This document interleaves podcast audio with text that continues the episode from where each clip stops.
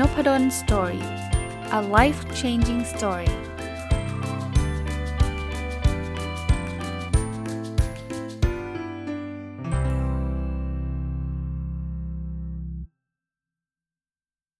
สวัสดีครับ ยินดีต้อนรับเข้าสู่นพดล Story Podcast นะครับ วันนี้น่าจะเป็นการรีวิวตอนจบของหนังสือที่ชื่อว่า The Gap and the Gain นะครับ ของคุณ Dan Sullivan เป็นคนเขียนกับดร Benjamin Hardy นะ ก็ เป็นหนังสือที่อ่านง่ายนะครับ แล้วผมก็รีวิวมาแล้ว 2 ตอนนะครับ เพื่อความกระชับนะขอไม่เท้าความ เพราะว่าท่านฟังมา 2 วันแล้วถ้าใครยังไม่เคยฟังก็ไปฟังตอนแรกก่อนก็ได้นะครับ เริ่มต้นกันเลยครับ มาถึงคำถัดไปที่ผมชอบในหนังสือเล่มนี้ประโยคถัดไปนะครับขอเป็นแปลเป็นไทยมาเลยก็แล้วกันนะครับ จะได้กระชับไม่ต้องอ่านภาษาอังกฤษ เขาบอกประมาณนี้ครับก็บอกว่าความหมายหรือการให้คุณค่านี่นะ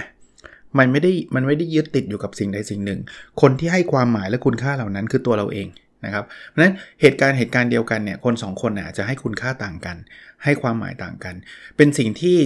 สะท้อนให้เราคิดได้นะว่าบางอย่างมันไม่ได้ด้วยด้วยตัวมันเองไม่มีคำว่าดีหรือแย่คำว่าดีหรือแย่เนี่ยคือการให้มีนิ่งของเรานะรถรถติดดีไหม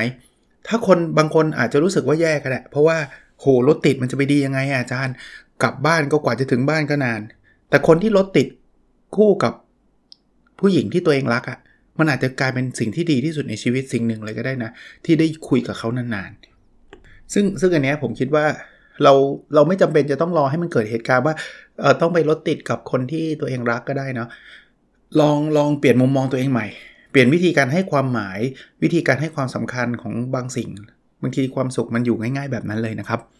อะมาอีกประเด็นหนึ่งครับ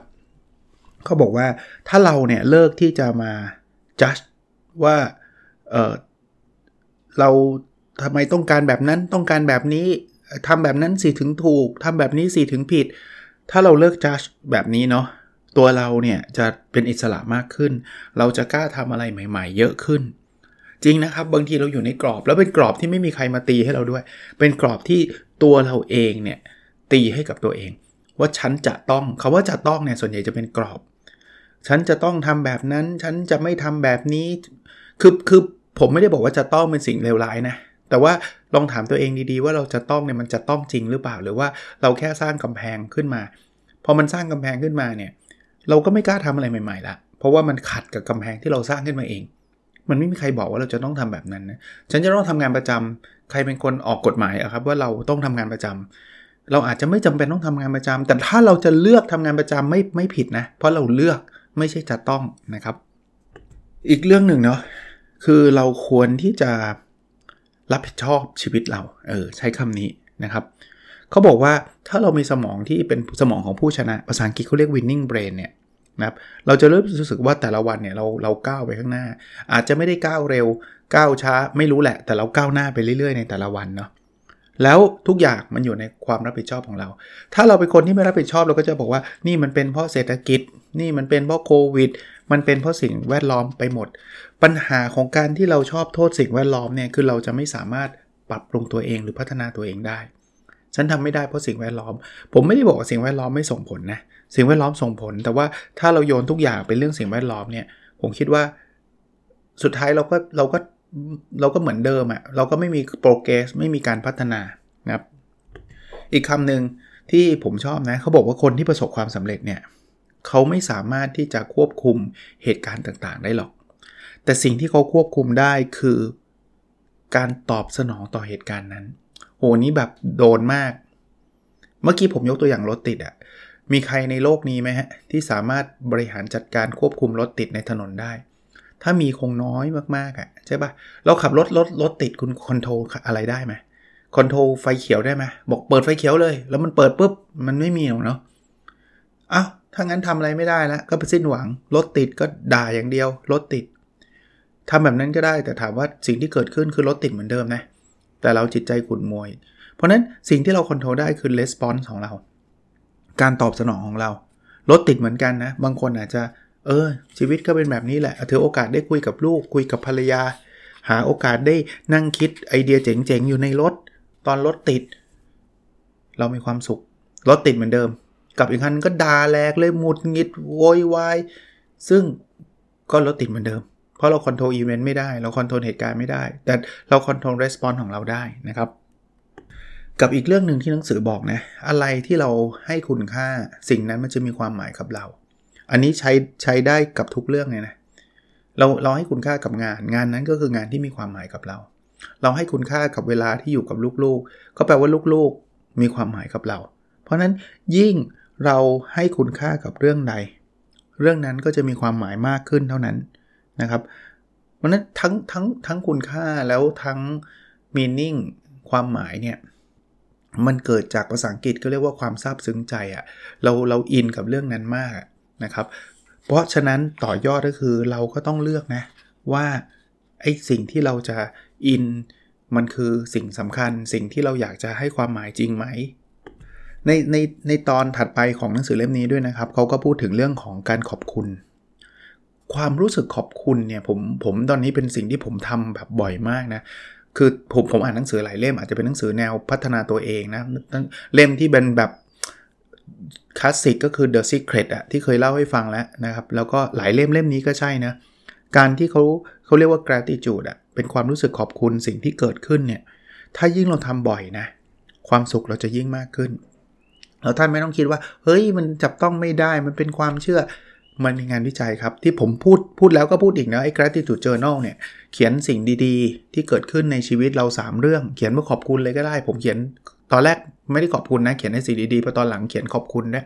คือขอบคุณที่ได้มาอัดพอดแคสต์ขอบคุณที่ได้กินอาหารอร่อยๆอย่างเงี้ยครับ แล้ววิธีการขอบคุณมันไม่ใช่ต้องแบบโหยได้รับรางวัลครูดีเด่นถึงจะขอบคุณ ซึ่งในชีวิตอาจจะได้แค่ครั้งสองครั้งเอง อย่างนั้นนะคุณขอบคุณได้นานๆทีเลย ขอบคุณเรื่องเล็ก ๆ น้อยๆครับ เรื่องอะไรที่ทำให้เราดีมีความสุขไม่ต้องเยอะมากมาย แต่ทำทุกวันนะครับ อันนั้นแหละครับ จะทำให้เรามีความสุข แล้วมีงานวิจัย confirm แล้วไอ้คำขอบคุณเนี่ยมันคือสิ่งดีๆ ที่เราทำให้กับคนอื่นนะ เราขอบคุณคนอื่น ขอบคุณสิ่งต่างๆ ที่เข้ามาในชีวิตเรานะครับ ไม่ไม่ได้แปลว่า โอ้คนอื่นจะต้องมาทำอะไรให้เราก่อนเราถึงขอบคุณนะ การการขอบคุณเนี่ยมันเป็น proactive อะคือเราขอบคุณไปก่อนได้เลย แค่เรามีข้าวกินเราได้มีโอกาสมาฟังพอดแคสต์เนี่ยขอบคุณไปก่อนได้เลย ไม่ใช่ว่าเฮ้ย คุณต้องรอให้เพื่อนมาทำอะไรดีๆก่อนฉันถึงจะขอบคุณไม่งั้นแกอย่าหวังคำขอบคุณจากฉันเลยอย่าอย่าอย่าคิดในมุมนั้นนะครับ แล้วผลลัพธ์มันออกมาเองนะถ้าเราขอบคุณงานบ่อยๆ งาน เราก็จะเป็นงานที่มันมีคุณค่ามีความหมาย แล้วสุดท้ายนะ มันก็จะเป็นงานที่เรามีความสุข ถ้าเราขอบคุณคนคนหนึ่งบ่อยๆ คนคนนั้นก็จะเป็นคนที่มีคุณค่ากับเรา มีความหมายกับเรา แล้วเราก็จะมีความสุข เอางี้ไม่ต้องเชื่อผมก็ได้ครับ ทดลองทำเองก็ได้ ผมเขียนไอ้ gratitude journal มาน่าจะเกือบปีละเกือบปีทุกวันนะครับ 3 ข้อถ้าเป็นไปได้เขียนก่อนนอนครับ แต่ถ้ามันมันลืมก็ตอนเช้าก็ได้ลุกขึ้นมา ผมแนะนำเอาปากกากับสมุดไดอารี่สักเล่มหนึ่งกระดาษเปล่าๆนี่แหละ ไว้บนหัวนอน เขียนเสร็จแล้วห้ามไปเล่นมือถือต่อนะครับ เขียนเสร็จแล้วนอนเลยเขาบอกมันจะดีครับ นอนก็จะนอนหลับง่าย ก็โดยสรุปนะ จำคำว่าเกณฑ์กับแก็บได้ใช่ไหมครับตัวสั้นๆนะ หนังสือเล่มนี้ตีมันคืออันนี้เลยนะครับ เกณฑ์คือการวัดตัวเราเองเทียบกับตัวเราในอดีต จากจุดเริ่มต้น เพราะนั้นเนี่ยเกณฑ์มันจะเป็นอะไรที่เรารู้สึกว่าเราสำเร็จแล้ว เรามีความสุขได้นะณปัจจุบันแล้ว เพราะว่าเราดีขึ้นกว่าในอดีตตั้งเยอะนะครับ ในขณะที่แกลบเนี่ยมันคือการวัดตัวเรากับตัวเราในอุดมคติ แกลบแกลบเนี่ยจะทำให้เรามีความสุขยากเพราะว่าอุดมคติคือมันไม่พลาดเลย ทุกอย่างต้องดีพร้อมหมด ซึ่งเขาบอกว่าอุดมคติ มันไปไม่ถึงหรอกมันเป็นเส้นขอบฟ้า ยิ่งเดิน เหมือนจะถึงแต่ไม่ถึง พอถึงแล้วอุดมคติมันก็จะเลื่อนไปอีกอย่างที่ผมเคยเล่าว่าเงิน พอได้ 10 ล้านเราก็อยากได้ร้อยล้านพอได้ร้อยล้านก็อยากได้พันล้าน มันจะขยับไปเรื่อยๆนะครับเพราะฉะนั้นเนี่ยเขาก็บอกว่าให้เราอยู่ในเกณฑ์ อย่าไปอยู่ในแกลบนะครับการอยู่ในเกณฑ์เนี่ยจะทำให้เรามองชีวิตแบบสดใสนะครับ จะทำให้เรามองว่าไอ้ที่ผ่านมาในอดีตเนี่ยมัน มันเปลี่ยนตัวตนเราให้มันดีขึ้นเรื่อยๆนะครับ แต่ถ้าเราอยู่ในแกลบเมื่อไหร่ปุ๊บให้ถามตัวเองทันทีนะครับว่าทำไมมันถึงมีความรู้สึกแบบนี้นะครับ คือคือคือพูดง่ายๆว่าแกลบเนี่ยเราเราจะไม่พอใจในตัวเองอะคนที่ชอบพูดบ่อยๆ ว่าทำไมฉันโชคร้ายอย่างนี้เนี่ยเรากำลังอยู่ในแกลบนะครับ เรากำลังเป็นเหยื่อ ทำไมฉันมันแบบชีวิตฉันมันแย่ขนาดนี้ เรากำลังอยู่ในแกลบไม่เป็นไรครับทุกคนเป็นนะครับ ทุกคนเป็นแต่ว่าให้เราเตือนตัวเองทันทีว่าเฮ้ยตอนนี้เราอยู่ในแกลบนะนะครับ เกณฑ์มันดีกว่าแกลบตรงที่มันไม่มีเพรสเชอร์ละมันไม่มีแรงกดดันอะไรละนะครับ คือที่ผ่านมาในอดีตเนี่ยไม่ว่ามันจะล้มลุกคุกคลานยังไงเนี่ยสุดท้ายเนี่ยเราเราก็เป็นคนที่ดีขึ้น สุดท้ายเราก็เป็นคนที่มีความรู้มากขึ้นนะครับ สุดท้ายมันก็คือเรามาถึงจุดนี้ได้เนี่ยเราถือว่าสำเร็จเยอะแยะแล้วเทียบกับเราตอนเด็กๆสิครับ เดินยังเดินไม่ได้เลยถูกไหมเด็กๆ พูดยังพูดไม่เก่งเลย กินอะไรก็เลือกกินเองไม่ได้ต้องป้อนข้าว ภาษาอังกฤษก็ยังพูดไม่ได้สักคำนะหรืออะไรก็ก็ตามลองคิดตั้งแต่อนุบาลนะครับเรายังช่วยตัวเองไม่ได้เลยมีชีวิตอยู่ด้วยตัวเองไม่ได้เลย แต่หลายคนที่ฟังผมตอนนี้เนี่ยท่านภาษาอังกฤษเก่งกว่าตอนอนุบาลเยอะแยะใช่ไหมกินข้าวก็กินข้าวเองได้ใช่ไหมหาเงินได้ด้วยเนาะ อนเด็กๆ หาเงินได้ไหมก็ไม่ได้ใช่ปะเพราะฉะนั้นเนี่ยมองว่านี่คือนี่คือมุมมองของเกณฑ์นะ แล้วขอบคุณสิ่งที่ผ่านมาในอดีตนะครับ ที่เป็นบทที่ที่เล่าให้ฟังนะพอเราเริ่มขอบคุณสิ่งที่ผ่านมาในอดีตเนี่ย จิตใจมันก็จะจะสบายนะจิตใจมันก็จะโล่งนะครับ อีกเรื่องหนึ่งเนี่ยเขาบอกว่าการใช้มุมมองแบบเกณฑ์เนี่ยนะมันจะเป็นเป็นมุมมองที่จะทำให้เรามีแรงจูงใจทำให้เราเนี่ยเก้าวไปข้างหน้าได้อีก ผมผมอยากเปรียบเทียบแบบนี้แล้วกันครับ คือรีวิวหนังสือผมอย่างที่ผมบอกผมไม่ได้อ่านหนังสือมาเป็นแบบ 1.1เขาว่าไง 1.2 ว่าไงไม่ใช่ ผมแค่เอาธีมที่ผมน่าผมคิดว่าน่าสนใจ แล้วก็มาเล่าต่อ คือฟีลลิ่งของเกมมันเป็นฟีลลิ่งที่เรา nothing to prove อะคือไม่ไม่มีอะไรต้องพิสูจน์ตัวเราเองอีกแล้วอะ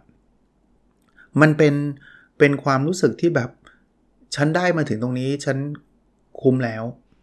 เอางี้ถ้าใครคุ้นกับเรื่องเงินนะผมผมพยายามจะเปรียบเทียบให้นะ ความรู้สึกผมนะ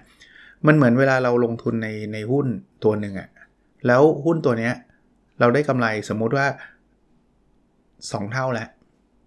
แล้วเราก็ขายหุ้นเอาทุนออกมาแล้วเรียบร้อย ที่เหลือเนี่ยคือกำไรล้วนๆ หลังจากนี้ต่อไปในอนาคตเนี่ยเราอยากได้กำไรเพิ่มขึ้นไหมอยากได้แน่นอน อยากให้มันเป็น 10 เท่า 20 เท่า 30 เท่าร้อยเท่าพันเท่า อยากแน่นอน แต่ถึงกับมันไม่ได้อะไรเลย ฉันก็สำเร็จแล้วเพราะฉันได้กำไรมาแล้วเรียบร้อย แล้วฉันล็อกกำไรไปแล้วด้วยอะถ้าถ้ามองในมุมนี้เกณฑ์มันคือการการมองแบบมุมนี้มันเหมือนเราซื้อหุ้นเสร็จปุ๊บเรากำไร 2 เท่าแล้วเราก็เอากำไรเท่าครึ่งออกมาแล้ว คือยังไงฉันกำไรแน่นอน ฉันประสบความสำเร็จไปแล้วเรียบร้อย เหลืออีกเงินอีกบางส่วนเนะี่ยต่อให้ตลาดหุ้นปิดเลยนะ บริษัทนั้นล้มละลายเลยนะ ก็ยังกำไรอยู่ดี ถ้าเรามองการใช้ชีวิตแบบเกณฑ์อะเราจะมองการใช้ชีวิตแบบนี้ พอเราเรามองแบบนี้เนี่ยนะแน่นอนไอ้เงินที่เหลืออยู่มันไม่มีความจะเรียกว่าไม่มีความเสี่ยงก็ได้นะ คือพร้อมที่จะเสียไปเนี่ยเราจะกล้ามากขึ้น ผมไม่ได้บอกว่ากล้าไปเล่นหุ้นป่งหุ้นปั่นนะนะ แต่ว่าเราจะทำอะไรที่มันไม่ไม่เครียดอะเราอาจจะเฮ้ยมุมอันนี้น่าสนใจบริษัทนี้เราดูแล้ว ดูมี potential บริษัทนี้เป็นบริษัทที่เราคิดว่าน่าจะประสบความสำเร็จเราจะลุย แต่คนที่อยู่ในแกลบคือคนที่เหมือนกับเอาอินไว้ฉันจะเล่นบริษัทนี้ แล้วทุกวันเนี่ยนอนไม่หลับขวัญผวา เพราะว่าสิ่งที่ฉันต้องการคือฉันต้องการให้ได้เงิน 500 ล้าน ฉันต้องการให้ได้เงินพันล้าน ฉันจะทำยังไงดี แต่ไปลงอะไรที่เสี่ยงสุดฤทธิ์แล้ววันหนึ่งมันอาจจะไม่ได้ มันอาจจะได้ 10 ล้านเอา ก็ยังไม่ไม่พอใจนะ เพราะว่ามันยังมีแก็บอยู่ 490 ล้าน อยากได้ 500 ล้านเนี่ย ชีวิตได้เงิน 10 ล้านเนี่ย เป็นชีวิตที่ยังอึดอัดอยู่เลยนะ ส่วนตัวเป็นการทิ้งท้ายแล้วกันนะครับ เพราะว่าหนังสือก็ก็ไม่ได้มีอะไรที่เป็นเป็นประเด็นมากมายไปกว่านี้นะครับ แต่ผมอยากที่จะเล่าให้ฟังว่ามีคนจำนวนไม่น้อยเลยนะครับ ที่ใช้ชีวิตอยู่กับแก็บผมไม่ได้โทษว่า คนที่คิดแบบแก็บเป็นคนไม่ดี คนคิดแบบเกมเป็นคนดีนะ คือคืออย่าไปจัดว่าใครดีไม่ดีอะไรเลย แต่ว่าบางทีในในมุมมองของคนนอกเนี่ย ผมเสียดายความสุขเขา แต่ผมเข้าใจนะ ว่าทำไมเขาถึงทุกข์อะ่ะ แต่เสียดายความสุขเขาคือ เราเราเห็นเนี่ยในมาตรฐานของคนทั่วไปเนี่ย คนคนนี้น่าจะมีมีความสุขมาก ๆแล้วล่ะ เออแต่สำหรับเขาเนี่ยเขาไม่มีความสุขนะ ถ้าผมเปรียบเป็นตัวเลขแล้วกัน เขาอาจจะเป็นคนที่จะมีความสุขได้ต้องได้ร้อยแต่ตอนนี้เขาอยู่ที่ 90 แต่คนทั่วไปเนี่ยจะมองเขาว่า โอ้โห 90 เต็มร้อยนี่ คือควรจะต้องมีความสุขแต่ไม่ครับ เขากำลังอยู่ในแกลบผมยกตัวอย่างให้มันเทียบกับหนังสือเล่มนี้อยู่ในแกลบก็คือว่าจิตใจเขาคิดอยู่ตลอดเวลาว่าฉันฉันยังขาดอยู่อีก 10 เพราะนั้นมันไม่เต็มครับ มันขาดอยู่อีก 10 จริง ๆ คนกลุ่มคนกลุ่มนี้นะครับ คือคนประมาณนี้ถ้าจะมีความสุขกับเปลี่ยนวิธีคิดนิดเดียวว่า คุณนะ่ะ จากศูนย์มาเป็น 90 นี่คือสุดยอดแล้วนะ แน่นอนเราอยากให้มันเต็มร้อยไม่เป็นไร ใช้ศัพท์ของหนังสือเล่มนี้คือวอนกับนีดคือวอนเนี่ยคืออยากให้มันเต็มร้อยแต่ไม่เต็ม 90 เต็มร้อยก็ A แล้วก็ A แล้ว ไม่จำเป็นต้องเต็มเลย แต่คนที่ได้ 90 เต็มร้อยแล้วมีความทุกข์อยู่ในแกลบเนี่ยเขาจะรู้สึกว่าเขานีดเขาต้องได้เต็ม เขาถึงจะมีความสุข พยายามเปลี่ยนให้เป็นอยู่ในเกณฑ์ อยู่ในเกณฑ์ก็คือเฮ้ยจากศูนย์มาถึง 90 นี่สุดยอดแล้วนะครับทุกวงการผมเจอลูกศิษย์ผมก็เจอลูกศิษย์ที่ทุกมากที่ผมให้คะแนนเขาได้ 9 เต็ม 10 มาคุยกับอาจารย์ทำไมผมไม่เต็มอะไรอย่างนี้ ผมก็อธิบายนะ ผมก็ไม่ได้ว่าอะไรแต่ผมอธิบายแต่ผมก็เข้าใจ mindset เขาเลยว่าสำหรับเขา9เต็ม 10 คือคะแนนที่เขารับไม่ได้ เขาต้องได้เต็มทุกวิชา ซึ่งก็เป็นห่วงเขานะก็สอนเขาด้วยนะแต่ว่า ในอนาคตถ้าเขาไม่เปลี่ยนเนี่ยเขาทำงานเขาจะเขาก็จะเครียดเขาก็จะทุกข์เพราะว่าโอกาสที่เราจะได้เต็มเนี่ยมันน้อยมากนะครับ มันมันไม่ได้เป็น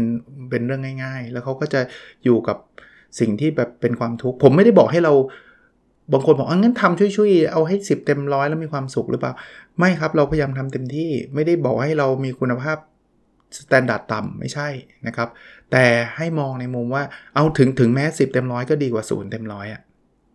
ต่อยอดอีกนิดเดียวตอนสุดท้ายครับ ผมชอบไปรีเลทกับ OKR เนาะผมก็บอกว่า OKR เนี่ยบางคนบอกว่าอาจารย์ทำแล้วมันได้แค่ 10%เอง ผมว่าสิก็ดีกว่าศูนย์เปอร์เซ็นต์นะครับสิบนี่ดีกว่าศูนย์นะครับ ถ้าไม่ทำมันคือศูนย์เลยนะ ตั้ง OKR ส่วนบุคคลบอกจะวิ่ง 1,200 กิโลเมตรต่อปี วิ่งได้ 600 ครึ่งหนึ่งเลยนะ ถ้าคุณไม่ตั้งคุณอาจจะไม่ได้สักกิโลเลยนะ อารมณ์แบบนี้นะครับลองดูนะครับ ถึงแม้ว่าเราจะไม่บรรลุเป้าหมายเนี่ยก็ไม่เป็นไรเราได้เรียนรู้เราได้พัฒนาทำต่อไม่ได้บอกว่า โอ้ยอย่างนั้นก็ทำไปเล่นๆ ไม่อยากทำก็หยุดไม่ใช่ เราเราวอนแต่เราไม่นิดนะครับ ผมฝากไว้แค่นี้นะครับ หนังสือถ้าใครอยากอ่านนะ ยังคงคิดว่านะดาวเอาเนี่ยไม่มีแปลไทย แต่ว่าไม่แน่ใจว่าหลังจากนี้จะมีหรือเปล่านะครับ The Gap and the Gain ของแดนซูลิแวนแล้วก็ดร Benjamin Hardy นะครับ ผมซื้อมาจาก Kinokuniya น่าจะเป็นหนังสือใหม่ด้วยนะครับ เพราะเห็นใน shelf แบบ shelf ที่อยู่ตั้งอยู่ข้างหน้านะครับเผื่อใครสนใจนะครับ โอเคครับ หวังว่าจะเป็นประโยชน์นะครับ แล้วเราพบกันในวิดีโอถัดไปครับ สวัสดีครับ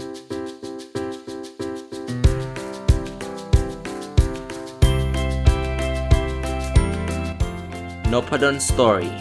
a life changing story